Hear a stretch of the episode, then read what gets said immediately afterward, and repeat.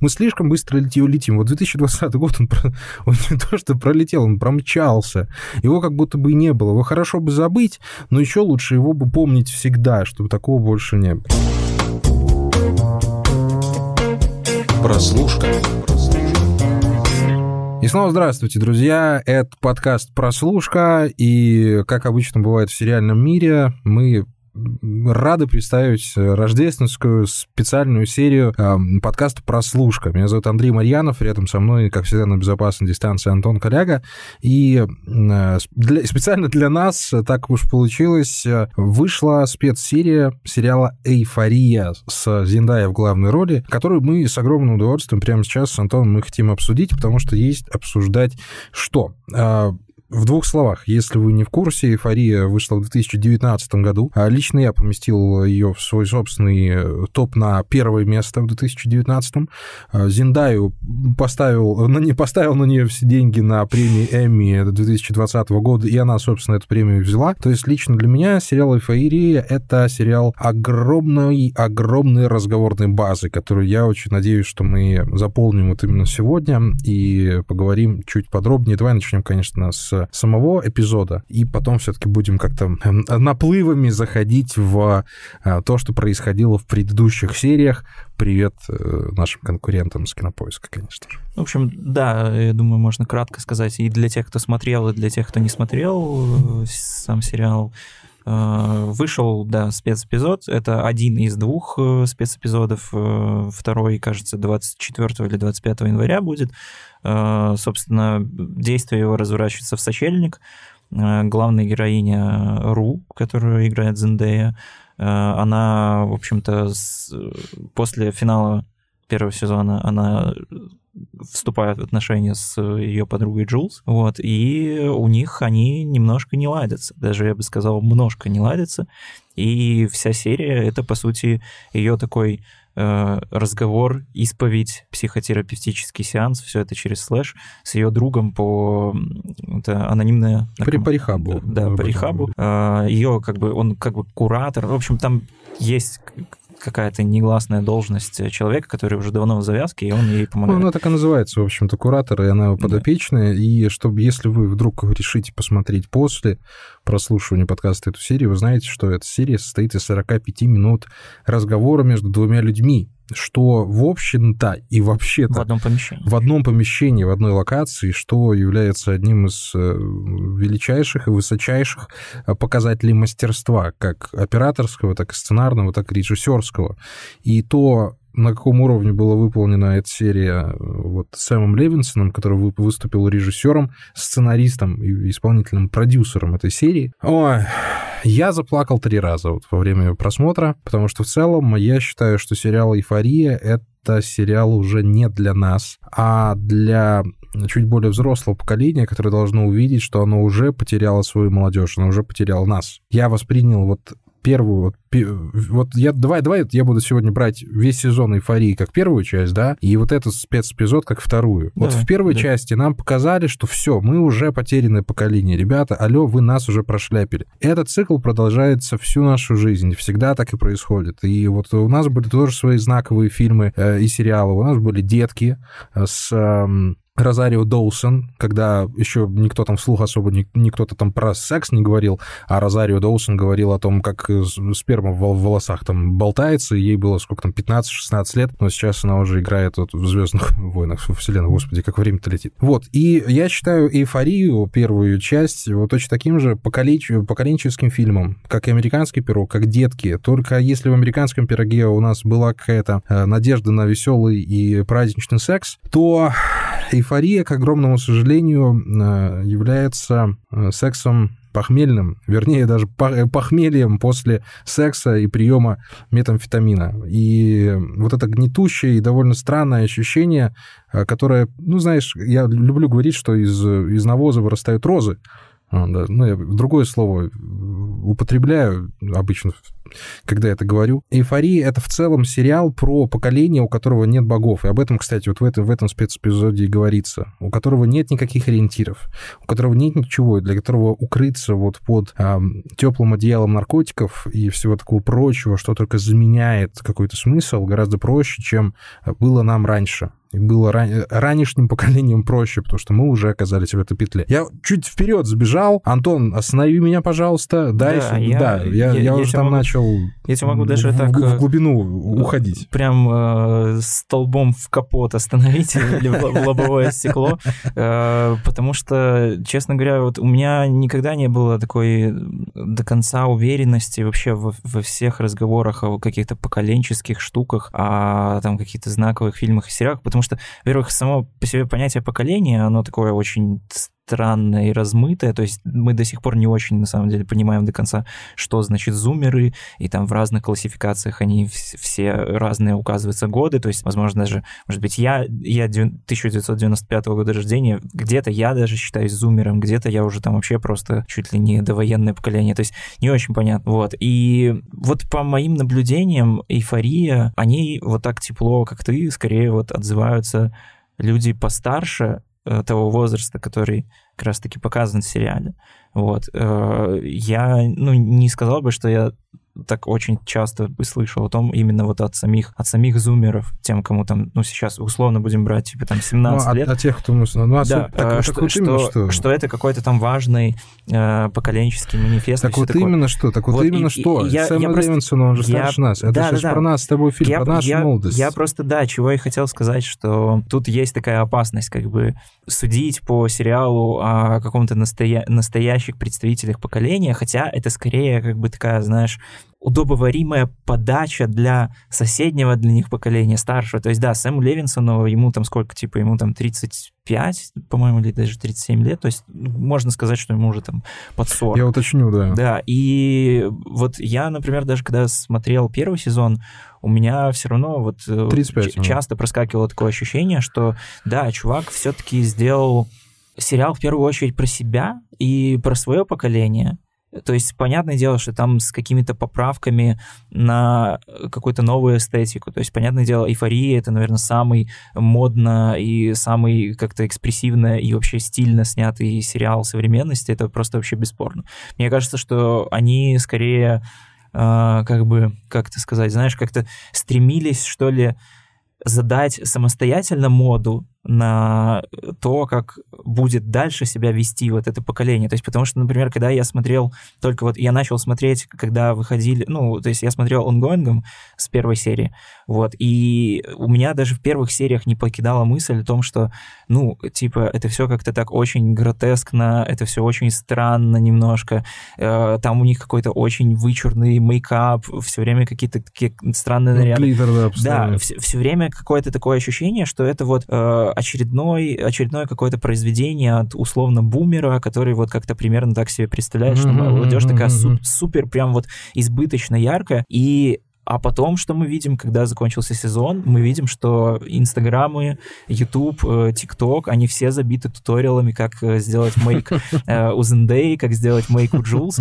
И, собственно, вот мы теперь спустя год после того, даже больше, больше года, как вышла эйфория, мы видим, что, собственно, вот эти вот смоки желтые и вот эти вот знаменитые их потеки по щекам, это, в общем-то, уже нормально. То есть, и мне кажется, что это такой тоже отчасти части интересный инноваторский подход, когда ты как бы не пытаешься где-то вот со стороны сверху окинуть вот так вот орлиным взором с, с пройденного опыта поколения и, и пытаться как-то сравнивать, а как будто бы сказать, что типа, чуваки, да, я немножко такой устаревший, я помню, мне все-таки ближе сериалы там те же самые «Детки» и сериал «Беверли Хиллз 90-210», uh-huh, uh-huh. но в принципе для вас у меня тоже есть какие-то прикольные прикольные штуки. Поэтому давайте мы попробуем это вот как-то совместить. И впихнуть как бы да. вот большую тему вот в эти в красивые бирюльки. Да, вот люди, которые действительно занимались э, попыткой нанести на себе макияж Аки Ру и, и Джулс, они помоложе будут, соответственно. Я, я в этом увидел второе дно. И во всем сериале, и вот именно в этом всем. В первую очередь, ну, наверное, из-за э, своих личных переживаний, потому что человеку, выросшему в, в 90-е в Гомеле, определенная манера поведения, речи, они все-таки знакомые, и они совершенно, они совершенно одинаковые, как выясняются, и в, в, в Гомеле и в условном Лос-Анджелесе или в каком там еще городе происходит эта самая эйфория. Ну, где-то что, пригороде Да, в, в Рождество там идет дождь, поэтому явно это не Миннесота какая-нибудь. И в то же время это то самое ощущение пустоты, которое ты пытаешься заткнуть чем угодно, алкоголем, наркотиками, э, да, членами, да, вагинами, чем, чем угодно, которое не проходит никогда, а, и которое ты вот так вот через уничтожение себя, через внешнее уничтожение внутреннее пытаешься вот как-то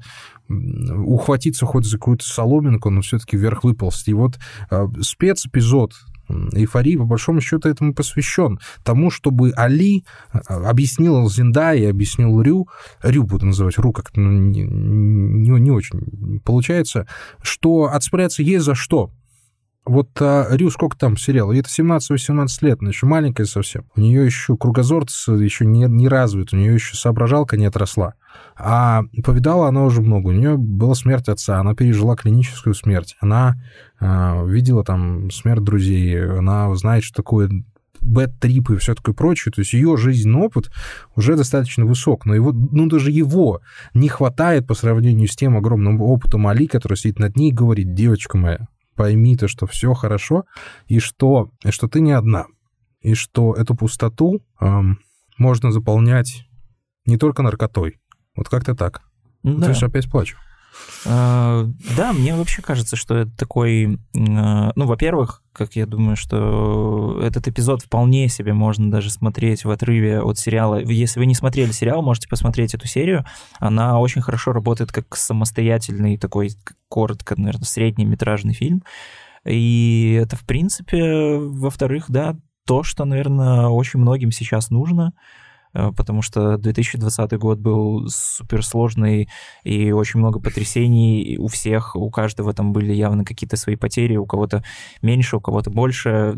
Ну, не стоит вообще, в принципе, заниматься какой-то градацией, кто больше страдает, потому что, ну, в какой-то мере пострадали все. Вот. Да. И поэтому тут даже вопрос не столько о, о каких-то вот там, что это для подростков или не для подростков, или это как-то, э, что жизнь жизненный опыт, потому что я думаю, что вот как раз-таки 2020 год, он уравнял примерно всех, потому что я думаю, что очень э, вот этот вот контраст, почему там, почему сейчас очень вот остро там всплывают все разговоры о том, что там зумеры не такие, там бла-бла-бла, все, короче, в общем, все вы это видели, все это читали, э, потому что вот как раз и есть такое несоответствие вот этих количества жизненных потрясений, э, жизненного опыта возрасту, когда если раньше, например, ты только там к 25 возможно, там где-то расчухивался да, да, да, да, по, да, да, по поводу да. того, что надо как-то жизнь уже начинать. Ну, это там у них, подожди, это там у них все-таки. У нас в 18 уже надо было, чтобы двое детей было. Ну, у нас была такая установка. Все, все равно, ну, я, думаю, я думаю, что ну, сейчас... Ну, лучше не, не, не то, не то, лучше да, не сейчас конечно. в любом случае, я думаю, что и у нас, хоть там с каким-то опозданием,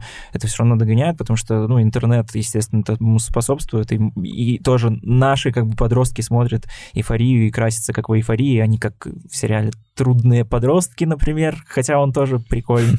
Вот. Э, так вот, что я хотел сказать, что да, вот это вот несоответствие, когда, да, уже тебе э, в 25 прошлые, прошлые представители поколения там только чего-то бывало расчухивались какими-то действительно серьезными там делами, все такое, то тут э, часто у 22-летнего человека уже там и не один там бизнес может погореть, и он там уже и в рехабе полежит, и ну все. и кризис там внутренне да, пережить. И, и, и вот кризис, это, все, это, это норм, кризис да. среднего возраста как бы будто бы он нагоняет тебя вот после 25, вернее, до 25. Вот, и 2020 год, это вот, мне кажется, такая уменьшенная версия вот этой вот какой-то прожитой очень быстро жизни. Mm-hmm. То есть да, для многих, я думаю, что это очень понятно, потому что столько всяких событий происходит, а особенно для тех, кто живет, как и мы в Беларуси, потому что, ну, я, например, могу, если от себя говорить, то у меня, например, последние, вот к концу года были какие-то очень странные всегда ощущения, что как будто бы за этот год прошло три года где-то mm-hmm. или четыре даже, но в то же время у меня такое ощущение, что вот вот этого промежутка где-то вот с начала марта и до декабря практически не, не было. было. То есть да. как будто бы это бесконечный март, да. который растянут на три года. Это очень и странно. Это, и это объединяет, кстати, всех очень сильно. Я думаю, что вот мы, мы вдвоем чувствуем то же самое. А представляю, что сейчас и несколько миллионов человек примерно в том же состоянии да, находятся. Вот, поэтому как бы да. вот, эта, вот эта серия, которая как э, вот этот самый терапевтический диалог, она очень хорошо подходит для просмотра сейчас для всех. То есть это такой, не знаю, э, как ну, теплый, слушай, я теплый бы, стакан давай молока. Так, давай так, я бы, я, не, не, вот я тут с тобой совершенно не согласен. А, я бы не стал э, смотреть с теплым молоком на ночь, тем более с печеньками. Не, не надо смешивать э, ну, это такое, горячее с холодным. Это скорее метафорически. Не надо смешивать метакокаин, знаешь, как сказал бы Зиндая. Здесь, да, по поводу терапевтического эффекта, да. Просто вот в этом сценарии, который был написан написан э, Левинсоном и прочитан Али и Рю, есть несколько вот важных точек, там их в районе пяти, которые проходят ну, наверное, все в этой жизни, которые так или иначе надо осмыслить. Это рождение, это становление, это понимание сознания себя, это взросление и, собственно, смерть. Как мы ее принимаем и как мы к ней приходим. И и вот в это все, вот в это все э, вмешивается пустота. Вмешивается пустота и посторонние мысли, которые приходится глушить. Сейчас мы действительно живем, мы до сих пор, ребят, вот мы до сих пор не знаем, не, не понимаем, в каком количестве информации мы живем. То количество информации, которое мы потребляем ежедневно, оно совершенно феноменально. И мы вот первое поколение, которое на себе вот это осваивает. Это тоже надо ну, брать в расчет. И это никак не относится к серии эйфории, но тем не менее. Но и, но и поведение той же Рю это как следствие того, что мы живем в этом ускоренном мире, когда тренд меняется раз за разом. И когда Али говорит, что, ребят, да бога у вас нет, вам надо в поэзию верить, э, понимая под этим вот это божественное начало. Вот он именно об этом говорит, что, ребят, надо останавливаться и тормозить время от времени, потому что вы разогнались, вы, вы слишком быстро бежите. И ну, Зиндай, в общем-то, так и говорит, так и отвечает. Ну да, да, наверное, да, наверное, ну, конечно, да. Мы, мы, очень, мы слишком быстро летим. Вот 2020 год он, он не то что пролетел, он промчался. Его как будто бы и не было. Его хорошо бы забыть, но еще лучше его бы помнить всегда, чтобы такого больше не было. Потому что, ну, естественно, из-за того, что очень много информации, очень много вообще всего, и э, самое главное, что ты постоянно видишь это количество, тебя постоянно подстегивает, что да, нужно двигаться, и кажется, что если ты перестаешь двигаться, перестаешь там э, смотреть, э, потреблять, сам что-то производить, то, ну, как бы все, то есть ты окончательно потеряешься, и тебя забудут, и ты просто, не знаю, э, упадешь в какую-то пустоту, хотя ну, на вот самом под, деле... подкасты бы зачем делаем? Вот, понимаешь, это уже философским вопросом да? можно на ровном месте задаться. Мы с тобой... Я очень хотел, чтобы мы эйфорию обсудили еще в прошлом году, а вот видишь, как э, подвернулось, что она всплыла в этом. То есть, ну, скрытый смысл можно искать где угодно. Это, это извини, что, извини, да. что перебил. Да, в принципе, вот. Да, и самое, самое важное это здесь, э, это, ребята, то, что за помощью надо обращаться, не бояться. А мне, как человеку с определенными психологическими расстройствами, которому уже попроходило и через срывы, и через врачей, и через приемы определенных лекарств. Э, хочу сказать людям, которые действительно сейчас испытывают то же, что и я. Э, не бойтесь обращаться за помощью.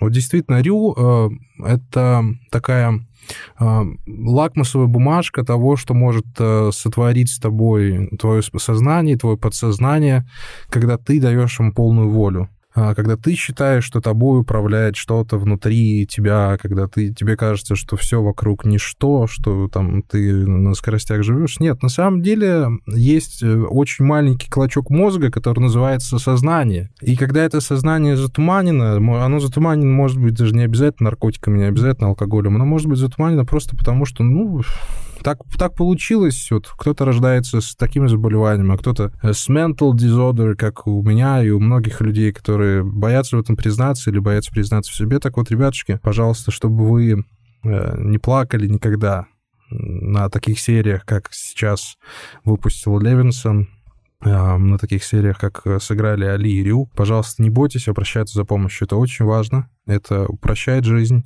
И поговорите с близкими. И я вам говорю, что... Ну, я, я, я пытаюсь слова подобрать, мне сложно, действительно. То, что я сам сейчас э, прохожу определенное лечение эм, биполярного расстройства, и я просто прошу э, держать, не держать себя же в себе. Это самое главное, самое важное. Как только вы получите первую помощь и пройдете первый этап, который самый сложный, который называется сказать себе, что тебе плохо, Э, дальше все будет гораздо лучше и гораздо проще.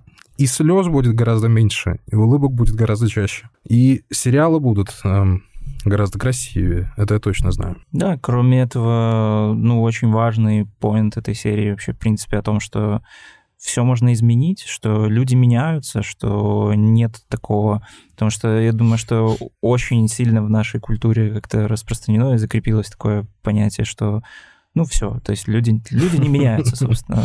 Очень многие там привыкают мыслить ярлыками, э, даже не с таким удовольствием навешивая их на других, как навешивая их на себя. Вот о чем, собственно, и говорит Ру, что, ну, то есть легко... Нет, вернее, это да, это Али говорит ей, что когда ты обозначаешь, что ты сам для себя обозначаешь, что ты плохой человек, то ты как будто... Снимаешь ответственность. Да, снимаешь ответственность, и постепенно, то есть постепенно от тебя отходит твое же имеющееся у тебя базовое право на прощение.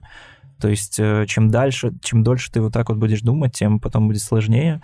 Поэтому, ну, наверное, да, все-таки тут э, играет роль э, очень своевременность, наверное. Поэтому никогда действительно не нужно тянуть с тем, чтобы чтобы меняться. Не в том смысле, что как-то там кардинально переворачивать свою жизнь, бросать э, все там, не знаю. Да, это я переворачиваюсь раз... ног на Да, голову, это да. как раз-таки наоборот. Э, ну, не знаю, это очень сложно объяснить. Это, наверное, это только... надо чувствовать, да, это Антон. Вот это, это вот тот самый момент.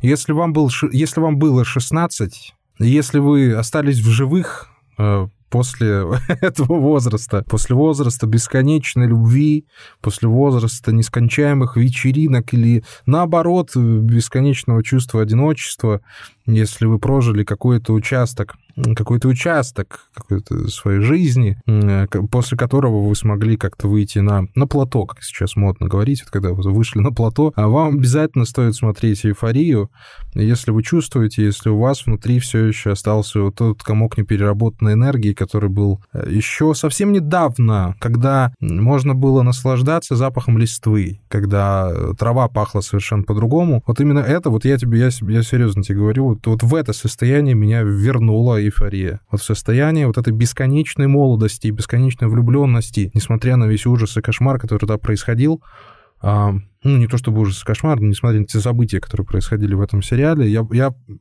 понял, что чувствовали главные герои. Они чувствовали себя бессмертными, они чувствовали свое 16-летие и тем самым свою бесконечную жизнь. Поэтому я считаю «Эйфорию» одним из величайших сериалов прямо сейчас. Э, спецэпизод про Рю я считаю одним из глотков свежего воздуха, наверное, в 2020 году. И советую его всем, абсолютно, абсолютно всем, э, кто не жмых. Да, сто процентов. Э, смотрите спецэпизод обязательно. Ждем второй части.